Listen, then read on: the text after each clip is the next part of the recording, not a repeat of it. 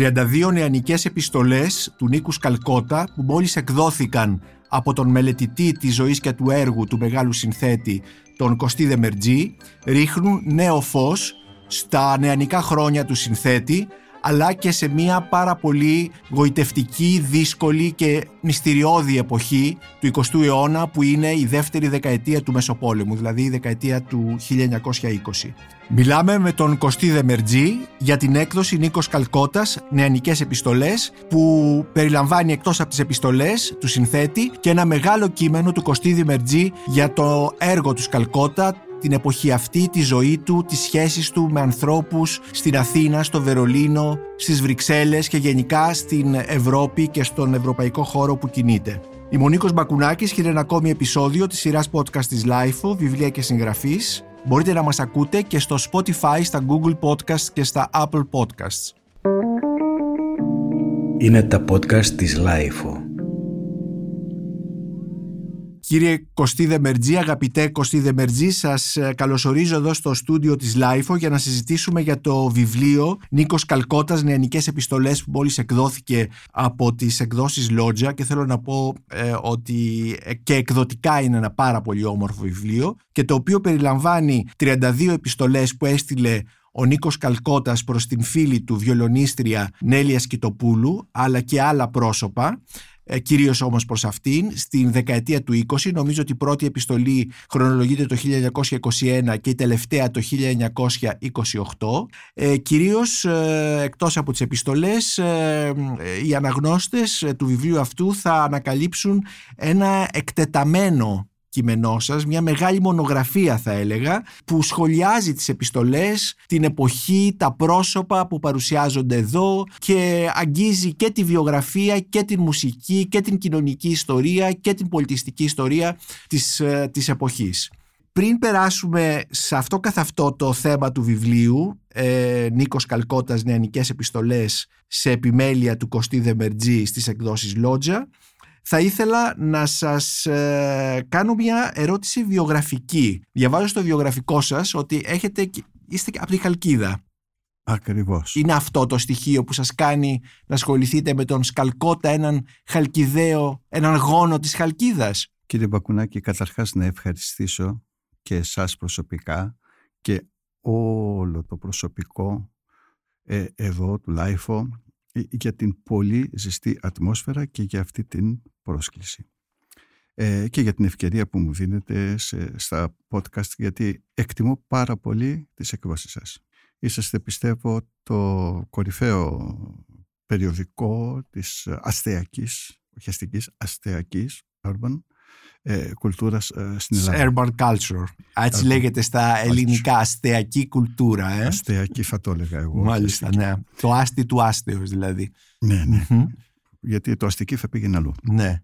Από εκεί και πέρα όσον αφορά την ερώτησή σας, ε, το ότι είμαι χαλκιδαίος ήταν μία από τις προϋποθέσεις για να ασχοληθώ με το Σκαλκότα. Βασικά ο Σκαλκότας συνέβησαν δύο πράγματα. Ο Σκαλκώτας στη Χαλκίδα ήταν ένας μύθος ένα όνομα το οποίο οι Χαλκιδαίοι είχαν μία στάση αμφιθυμική δηλαδή αφενός μεν είναι δικός μας αφετέρου εκτός από τους χορούς είναι δύσκολος για τα αυτιά μας.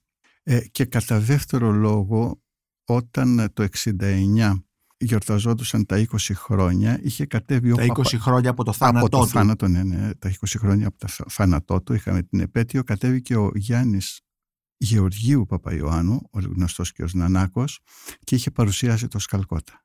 Ο οποίος ήταν μουσικολόγος. Ο, θα σας πω αμέσως τι ήταν ο Παπαϊωάννου. Ο, ο, ο, ο Παπαϊωάννου, το έχω ξαναπεί και το θα το ξαναπώ, είναι πατριάρχης της Καλκωτικής. Είναι ο άνθρωπος που ίδρυσε, αν θέλετε, το παράδειγμα με την έννοια του κουν Σκαλκώτας. Είναι αυτός χωρίς τον οποίο δεν θα είχαμε Σκαλκότα. Μάλιστα. Αυτός λοιπόν είχε έρθει, ε, παρουσίασε το Σκαλκότα, ε, μας έβαλε ε, τη Συμφωνία του Οδυσσέα, το έχω ξαναπεί αυτό, μας έδειξε πώς πάει η αναδεικτήρια γραμμή και στη συνέχεια εγώ πήγα, έπαιζα πιάνο τότε, ε, αρκετό, πήγα και αγόρασα όλα τα έργα του για πιάνο, τα έπαιξα και εκεί Εννοείται τις παρτιτούρες.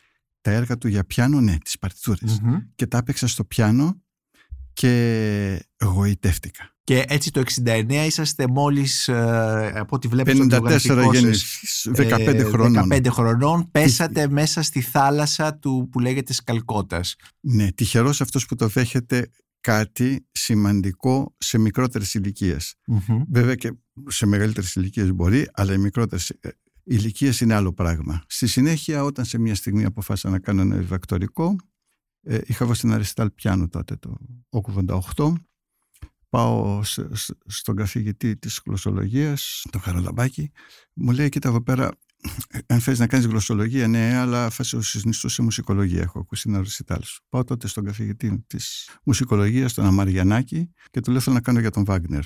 Μου λέει και γιατί δεν ποτίζεις την αυλή σου όταν διψάει παρά πα να ποτίσεις ξένες αυλές; Ω, του λέω: Έχουμε το σκαλκό και έτσι σε μια στιγμή βρέθηκα με όλο τον Σκαλκό, τα γραπτά και νότες και τον βούλεψα για 10 χρόνια. Και κάνατε τη διδακτορική σας διατριβή Σκαλκωτική Ενορχίστρωση που υποστηρίχθηκε το 1997 στο Πανεπιστήμιο Αθηνών. Επομένως, ε, ε, είστε και μουσικός και νομίζω ότι είσαστε μια οικογένεια εδεμερτζή μουσική, γιατί και ο αδερφός σας είναι μουσικός. Είναι ο βιολονίστας. Ο γνωστός βιολονίστας. Έχει παίξει και ο οποίος έχει παίξει σκαλκότα. Και έχει ηχογραφήσει όλο το σκαλκότα. Όλο το σκαλκότα και στη σειρά αυτή των εκδόσεων ε, ε, BIS, την BIS. Στην BIS όπου έχει παίξει και την δικιά μου ενορχίστρωση για το κοντσέρτο για δυο βιολιά ο Γιώργος ο Δεμερτζής και ο Σίμος ο Παπάνας και το οποίο είναι strongly recommended θα έλεγα ναι. διότι το δεύτερο μέρος είναι το πρώτο έργο της ελληνικής μουσικής που χρησιμοποιεί ρεμπέτικη μελωδία την ανεβάζει τη ρεμπέτικη μελωδία το γνωστό θα πάω εκεί στην Αραπιά ναι. και είναι ένα κομμάτι το οποίο ακούγοντάς το λες Κάτσε καλά. Πρόκειται για ένα γίγαντα.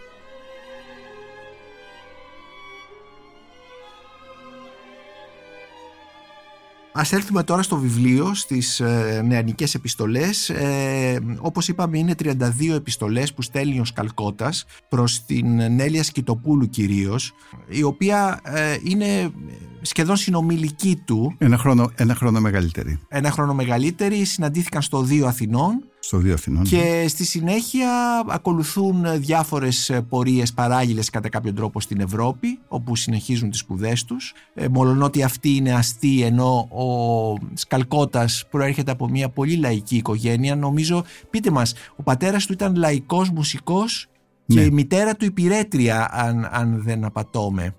Ναι, ήταν μια πολύ φτωχή οικογένεια και ξέρετε στις πολύ φτωχές οικογένειες κάνουν και διάφορα επαγγέλματα και κυπουρός έχει ακουστεί και δεν καταγράφονται κιόλας. Πιθανώς πολλά στοιχεία από τότε είναι χαμένα. Ξέρουμε όμως ότι ο Σκαλκώτας έπαιζε με τον πατέρα του μικρός βιολί. Αυτό σημαίνει ότι ο Σκαλκώτας μέσα από αυτή την πολύ λαϊκή και πολύ καταφορονεμένη οικογένεια γιατί ο λαϊκός μουσικός είναι, ξέρετε, της τάξης του Καραγκιόζο παίχτη. Mm. Σε εκείνη την ε, κοινωνία ε, ξεκίνησε από εκεί ξεκίνησε παίζοντας με τον πατέρα του όταν πήγε στο Οδείο Αθηνών, που πήγε 10 χρονών, και μέχρι 16 είχε ξεσχολήσει. Ήταν ήδη επαγγελματίας μικρός βιολιστή. Μιλάμε για παιδική Ε, εργασία. πήγε στο Οδείο Αθηνών, ε, πήγε συγγνώμη στο Οδείο ε, 10 ετών. Δηλαδή μπορούμε να πούμε ότι ήταν ένα παιδί θαύμα. Και στα 16 είχε τελειώσει κατά κάποιο τρόπο. Ε, κοιτάξτε, ε, για παιδί θαύμα δεν έχει κυκλοφορήσει τόσο ως παιδί θαύμα ο Σκαλκώτας. Ο, ο Σκαλκώτας ε, έβωσε κατατακτήριες και κατατάχτηκε στη μέση, αν θυμάμαι καλά, σχολή. Αλλά εκεί και 8 χρόνων ε, μπορείς να πας, ε, είναι που θα σε κατατάξουν στην προκαταρκτική, στην κατωτέρα, στη μέση ή στην ανωτέρα. Μμ. Ο Σκαλκώτας, αν θυμάμαι καλά, κατατάχτηκε στην μέση. Και έτσι ενώ η Ασκητοπούλη ήταν ένα χρόνο πιο μπροστά, ε, βρέθηκε λιγάκι μπροστά από αυτήν. Είναι καταπληκτικό πως το, το παιδί ενός λαϊκού μουσικού που είπατε ότι κοινωνικά βρίσκεται στην, ε, αυτή την εποχή στη θέση του πανηγυρτζή, του καραγκιόζοπαίχτη όπως είπατε και τα λοιπά, στη συνέχεια ε, σπουδάζει με τον Κουρτ Βάιλ, με τον Άρνοτ Σέμπερ και τα λοιπά και εξελίσσεται σε, ίσως σε το μεγαλύτερο συνθέτη του 20ου αιώνα νομίζω στην Ε, Ελλάδα. Είναι πάρα πολύ σημαντικό. Υπάρχει το εξής ζήτημα εδώ, το οποίο είναι ε, ε, ιστορικό θέμα αν θέλετε.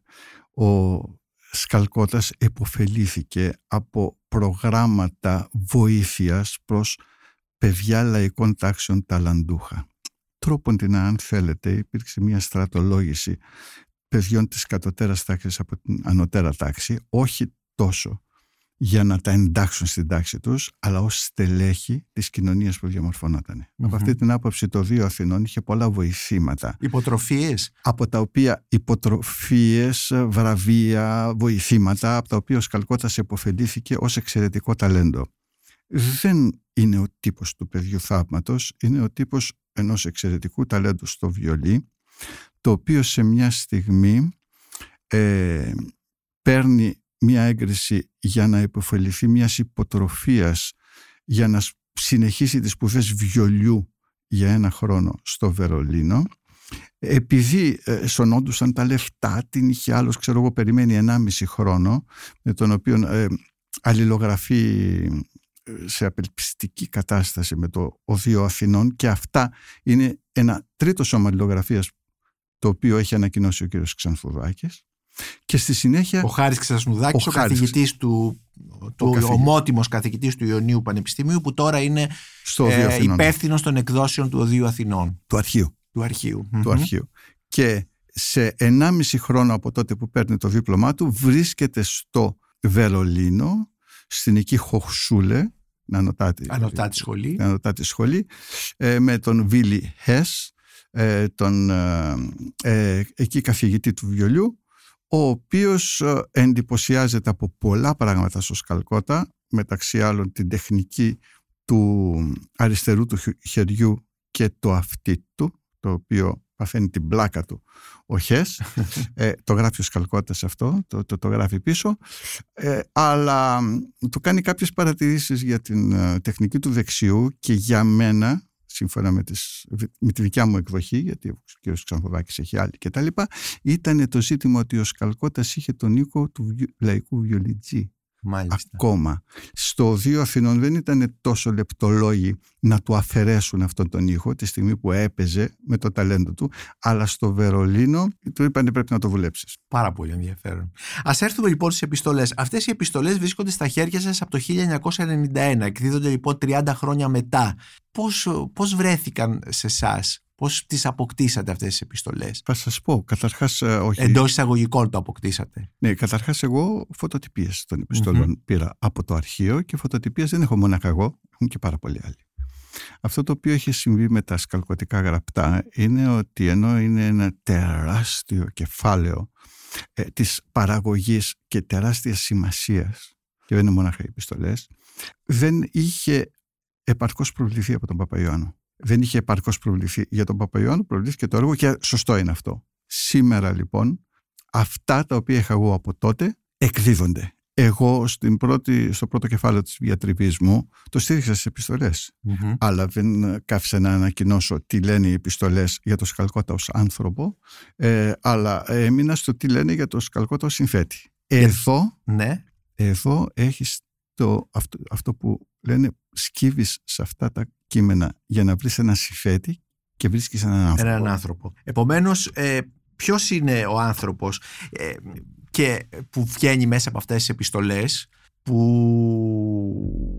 το σώμα τους αυτό, το κόρπους των 32 επιστολών το παρουσιάζει, το χαρακτηρίζεται και επιστολικό μυθιστόρημα. Επομένως για να το χαρακτηρίζεται επιστολικό μυθιστόρημα πάει να πει ότι υπάρχει μια αφήγηση συγκροτείται μέσα από αυτές τις επιστολές με έναν ήρωα που είναι ο Σκαλκώτας και προφανώς την βασική αποδέκτρια των επιστολών που είναι η Έλια Σκητοπούλου.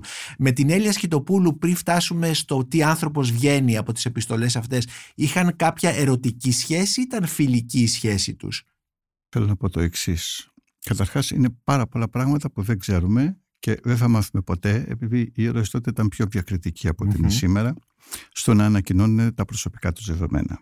Το δεύτερο είναι ότι όπως έχει πει ο Γιάννης Παπαϊωάννου, ο Νανάκος, ο Γιάννης Γεωργίου Παπαϊωάννου, ένα κάποιο μέρος των επιστολών, ίσως και αρκετό, δεν έφτασε ως εμάς. Ε, ήδη στα, στις επιστολές φαίνονται επιστολές του Σκαλκώτα που έχουν, δεν έχουν φτάσει προς εμάς. Ας πούμε, στην πρώτη υπήρχε και μια προηγούμενη η οποία ήταν αρκετά τολμηρή. Από εκεί και πέρα η δικιά μου ερμηνεία είναι, ε, γενικά υπάρχει ένας ερωτισμός, θα έλεγα έντονος, ιδιαίτερα στα πρώτα γράμματα. Η δικιά μου η ερμηνεία είναι ότι αν εξαίρεσουμε το πρώτο γράμμα του 21, 21. ένας Καλκώτας 17 ε, χρονών, το, κύριο σώμα της αλλογραφίας που είναι το 25, με τον Σκαλκώτα 24 χρονών, η Νέλη του ξεκαθάρισε ότι από εκεί και πέρα θα είναι φίλοι.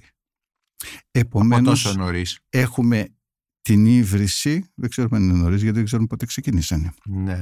Ε, έχουμε λοιπόν την ύβριση μιας φιλίας, η οποία βάστηξε όλη τους τη ζωή, μιας ειλικρινούς φιλίας, μιας ζηλευτής θα έλεγα φιλίας. Για το Σκαλκότα η Νέλη ήταν ο μόνος ίσως άνθρωπος που μπορούσε να εμπιστευτεί, από τον, οποίο, από την οποία περίμενε πράγματα και όχι μόνο βάστηξε στην κατοχή, βάστηξε μέχρι το τέλος, αλλά βάστηξε και μετά θάνατον.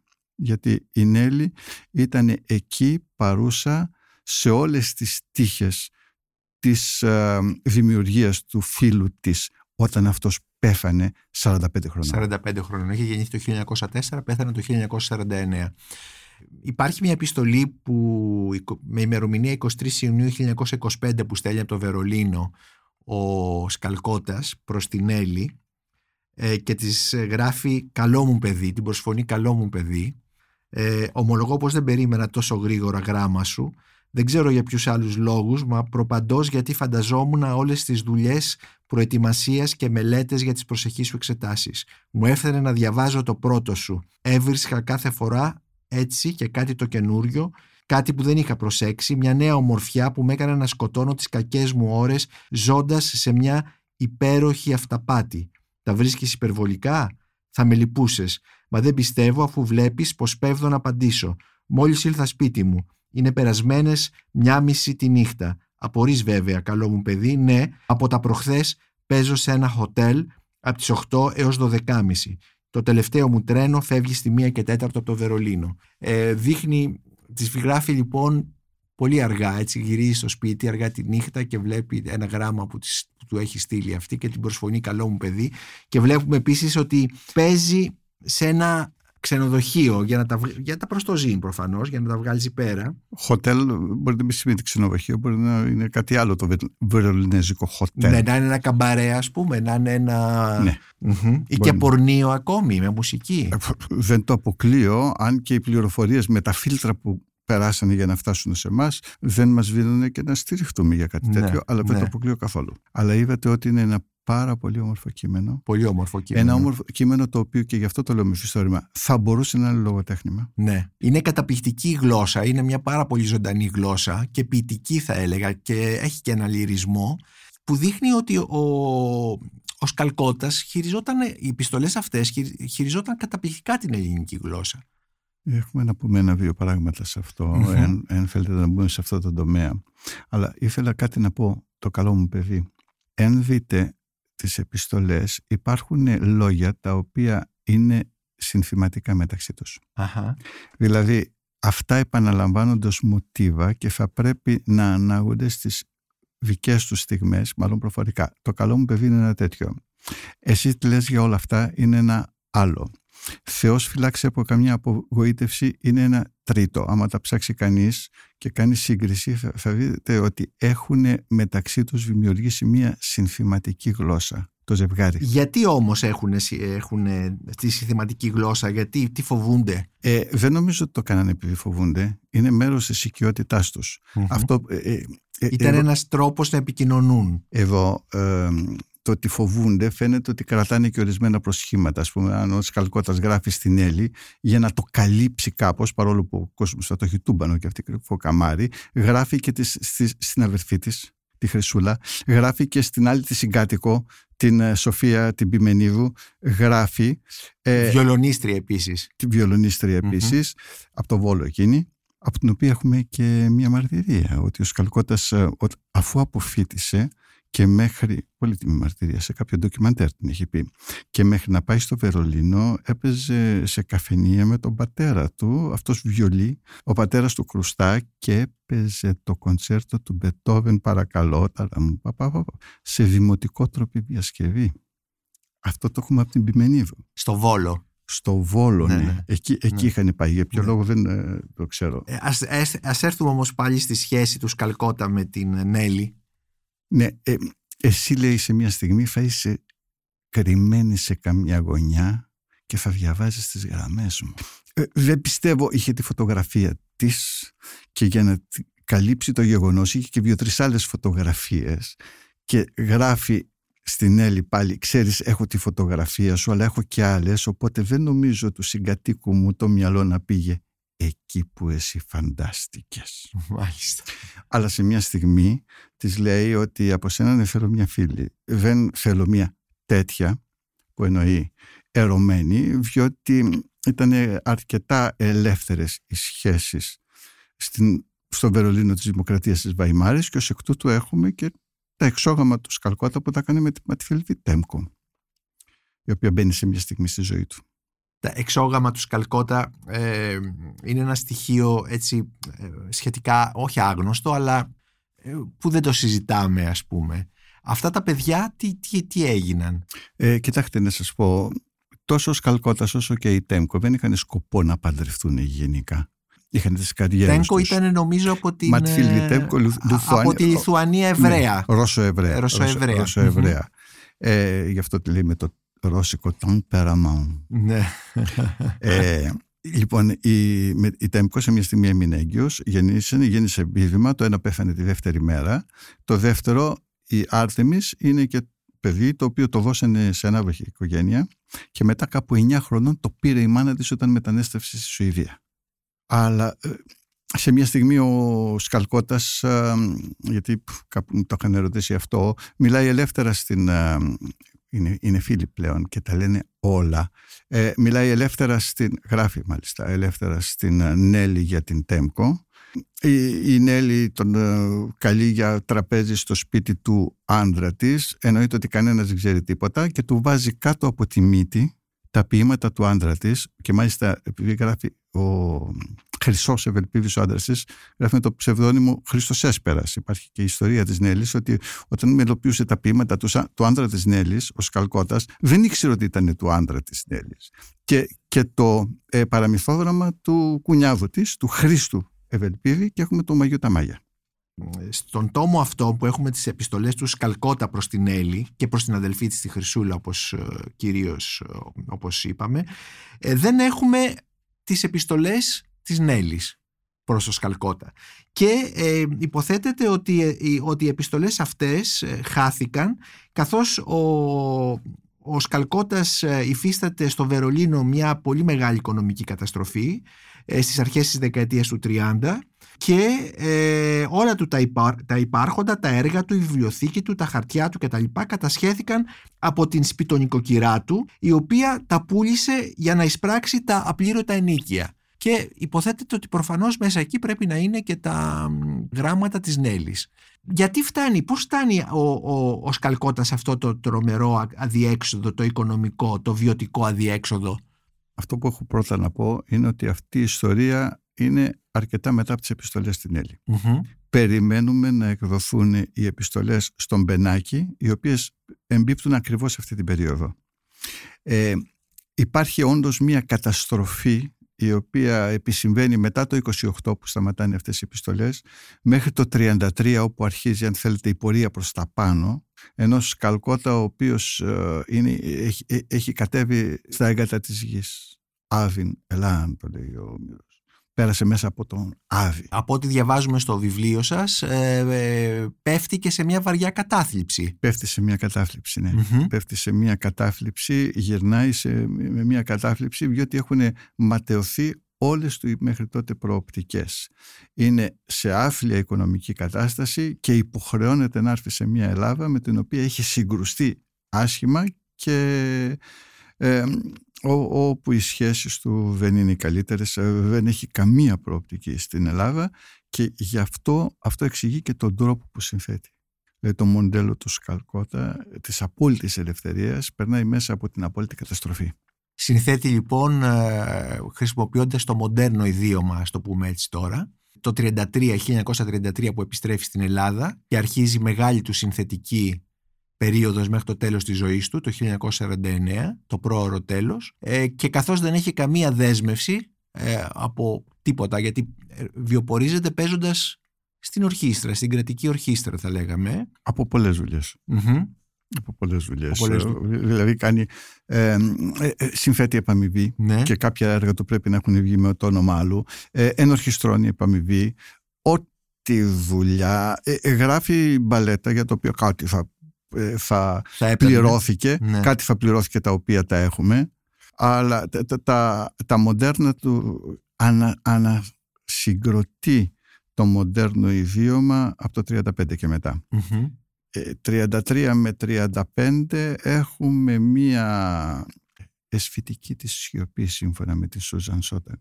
Υπάρχει μια αισθητική της σιωπής, αυτή η aesthetics of silence. Η Σούζαν Σόντακ. Η Σούζαν Σόντακ. Αυτή η φάση είναι που πέρασε ο Σκαλκώτας από το 31 περίπου μέχρι το 35, κάπου τέσσερα χρόνια. Το αναφερθήκατε στο όνομα του Μπενάκη, του Μανώλη Μπενάκη, εγγονού του Εμμανουήλ Μπενάκη κτλ. Ο οποίος φαίνεται ότι κάποιο διάστημα ε, ήταν ο, ο, ο, ο χορηγός του, τον χρηματοδοτούσε.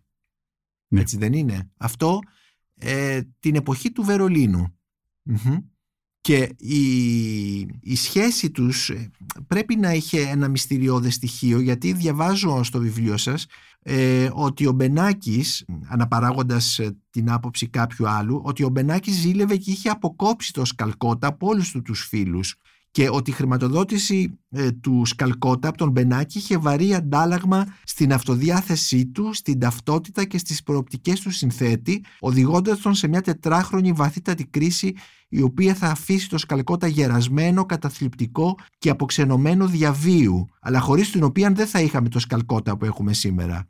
Είναι αυτό που μόλις ε. μας είπατε. Γερασμένο, ε. Ο Σκαλκώτας, θυμάμαι που πρέπει ο Παπαϊωάννου να το διασώσει, ή ο Θόρνλι, μάλλον ο Θόρλεϊ. Ο Θόρλεϊ, ναι. Ε, έλεγε στην Έλλη έτσι πως έχω γίνει, ποια γυναίκα θα γυρίσει να με κοιτάξει.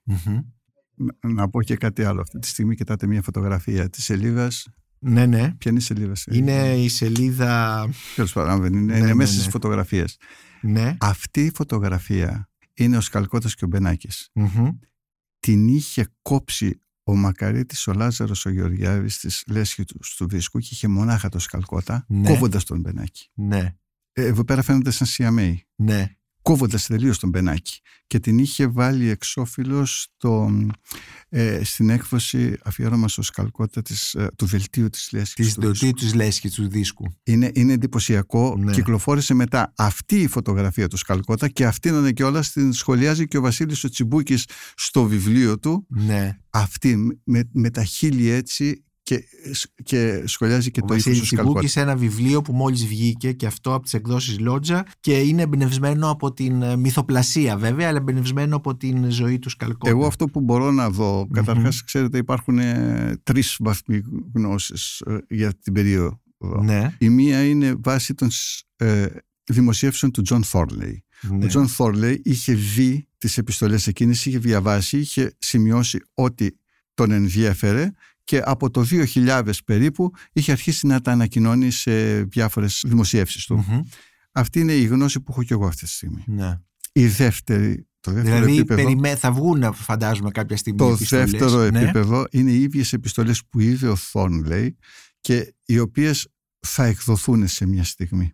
Και το τρίτο επίπεδο είναι οι επιστολές που προφανώς δεν φτάσανε στα χέρια μας γιατί αν το 33 που τελειώνει η χορηγία Μπενάκη, αν την πούμε χορηγία, έχουμε τόσες επιστολές, όσο διαρκεί η χορηγία θα πρέπει να είχαμε πολύ πυκνότερες. Ναι. Και από αυτές δεν σώθηκε καμία. Δεν σώθηκε γιατί τις κατέστρεψε. Προφανώς ήταν όλες στα χέρια του Μπενάκη. Ναι. Ο Σκαλκότα σε μια στιγμή έφυγε γυμνός και τετραχυλισμένος από αυτή την περιπέτεια. Εγώ λοιπόν από τα δημοσιεύματα του Θόρνλι, στη δικιά μου εντύπωση, έχω την εντύπωση μιας φαουστικής συμφωνίας. Δηλαδή, ο, ο, ο Σκαλκώτας κάνει μια συμφωνία, αν θέλετε πουλάει την ψυχή του, για να μπορέσει να μην δουλεύει και να, γίνει, και, και να ολοκληρώσει τις σπουδές της σύνθεσης που ήθελε. Ε, ε, υποθέτουμε δηλαδή ότι υπήρχε από την πλευρά τουλάχιστον του Μπενάκη ένα είδος ερωτικού ενδιαφέροντος για τον Σκαλκότα. Αυτό δεν μπορώ να το ξέρω. Ναι. Το λέω γιατί δεν μπορώ να το ξέρω. Ναι. Και ο Σκαλκώτας ήταν ε, αρκετά large σε αυτές τις, αν θέλετε, σε αυτά τα ζητήματα και αυτό φαίνεται από την υποστήριξη που κάνει στον Μητρόπουλο ο Μητρόπουλος είναι γνωστό ότι ήταν ομοφυλόφιλο. Ναι, ναι. ε, σε μια στιγμή αυτό πρέπει να ήταν ένας λόγος που πρέπει να έχει καταπιεστεί στην Ελλάδα και πιθανώς ένας λόγος που τα βρόντιξε και σηκώθηκε και βγήκε και πήγε στη Νέα Υόρκη, όπου προφανώς δεν θα είχε την καταπίεση που είχε στην Ελλάδα. Ε, η Νέλη, σε μια στιγμή γυρνώντας στην Ελλάδα, ε, πρέπει κάτι να πήρε το αυτή της από κουτσομπολιά προφανώς. Ναι. Αυτά γινόντουσαν για το Μητρόπουλο και ο το γράφεις στο Σκαλκότα και της λέει ο Σκαλκότα, αν είναι αυτό το υποθέτουμε, επειδή ξέρουμε για τον Μητρόπουλο. Ναι. Ε, σε παρακαλούμε, απασχολήσεις δεν έχει κανένα ενδιαφέρον. Για μένα ο Μητρόπουλος είναι αυτός που είναι, διότι έχει μια βαθιά έσφυση της ζωής.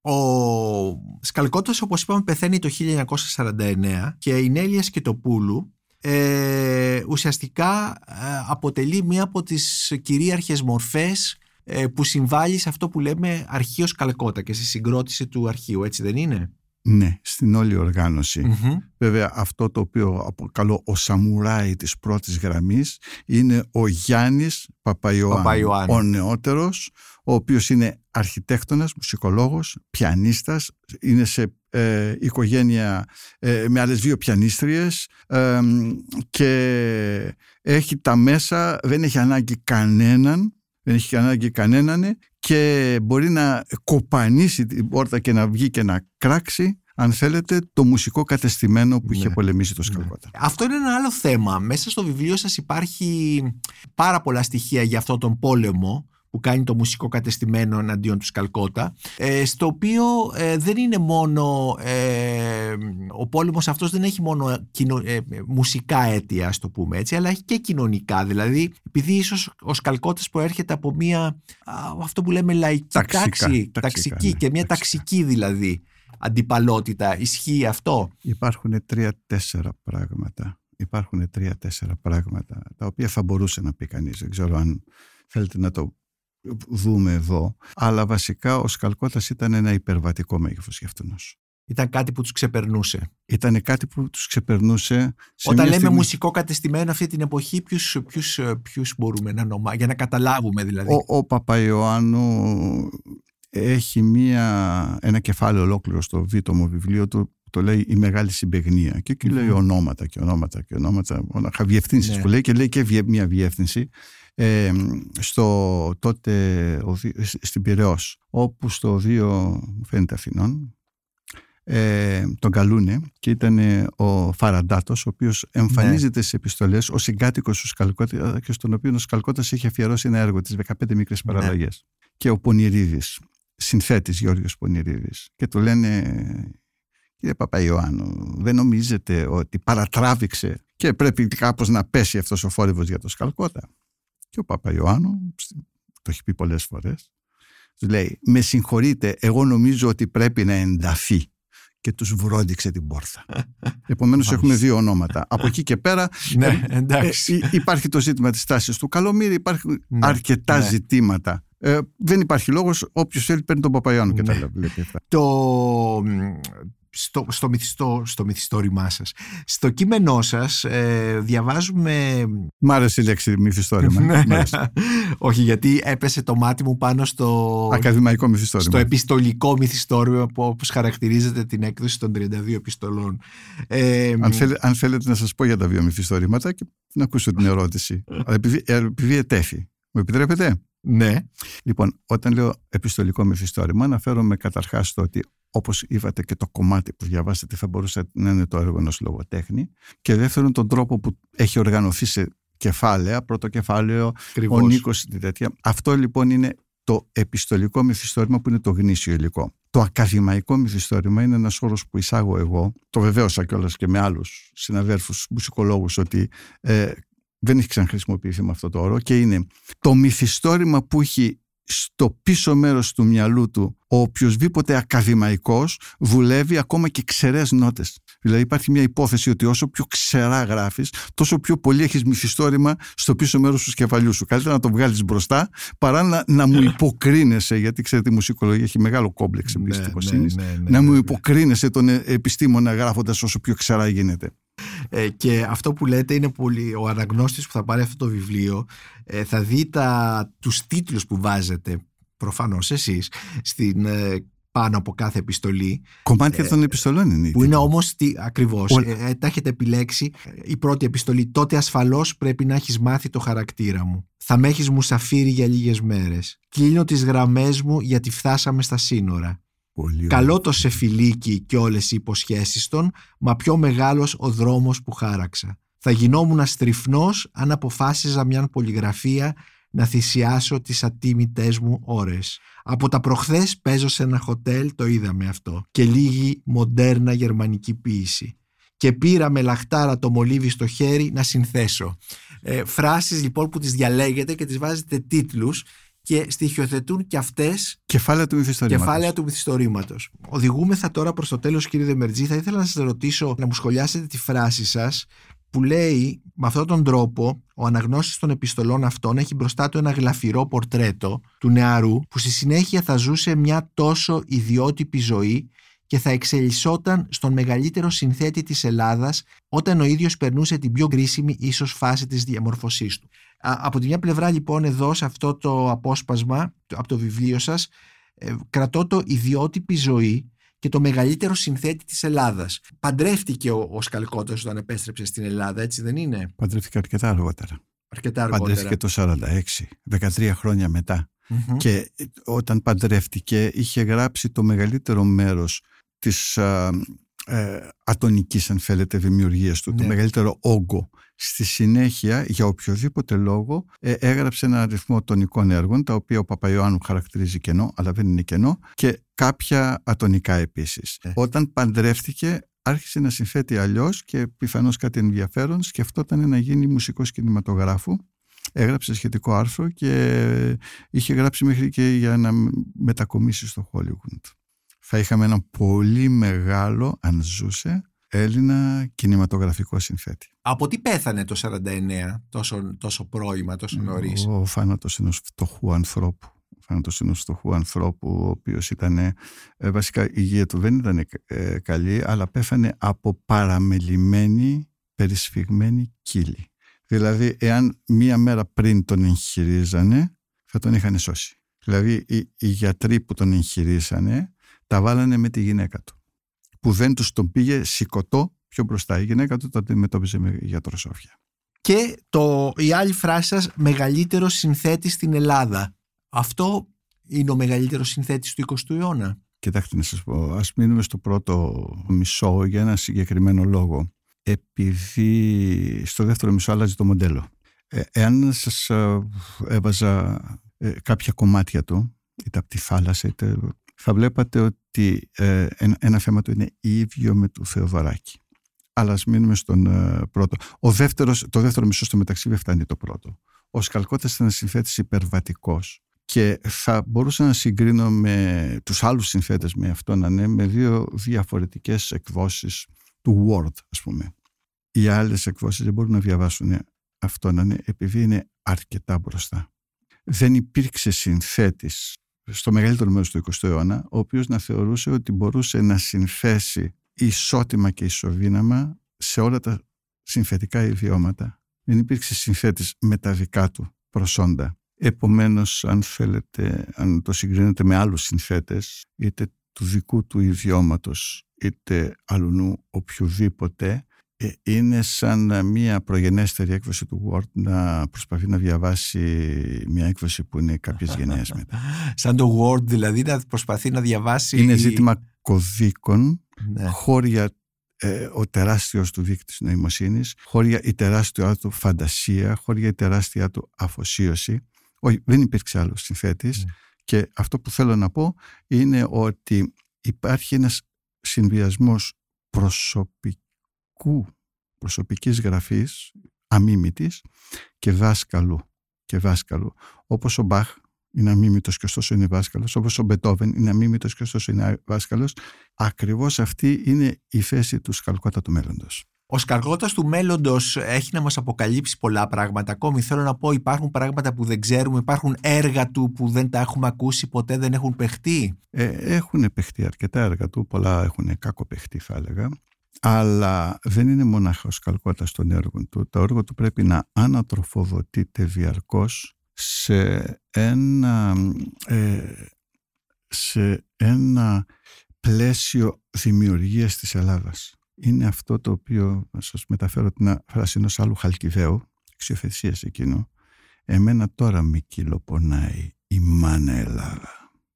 Κύριε Κωστίδε Μερτζή, σας ευχαριστώ πάρα πολύ για αυτή τη συζήτηση που νομίζω ότι άνοιξε ένα παράθυρο, άνοιξε, έριξε περισσότερο φως στον Νίκος Καλκότα, ο οποίος εκτός από συνθε... είναι και ένας ήρωας, όπως μόλις περίπου μας είπατε τώρα, του ελληνικού 20ου αιώνα που μας κάνει να δούμε την Ελλάδα διαφορετικά μέσα από το έργο του και μέσα από την, ε, τις αντιλήψεις του για την τέχνη. Κύριε Βακουνάκη, εγώ σας ευχαριστώ. Θέλω να πω ότι κάθε εποχή διαλέγει τους ήρωές της και αν είναι ένας ήρωας για μας, αν, αν κάποιος τον θέσει ως ήρωα, κάτι πολύ μεγαλύτερο από ότι αν θέσει ως ήρωα κάποιον άλλο.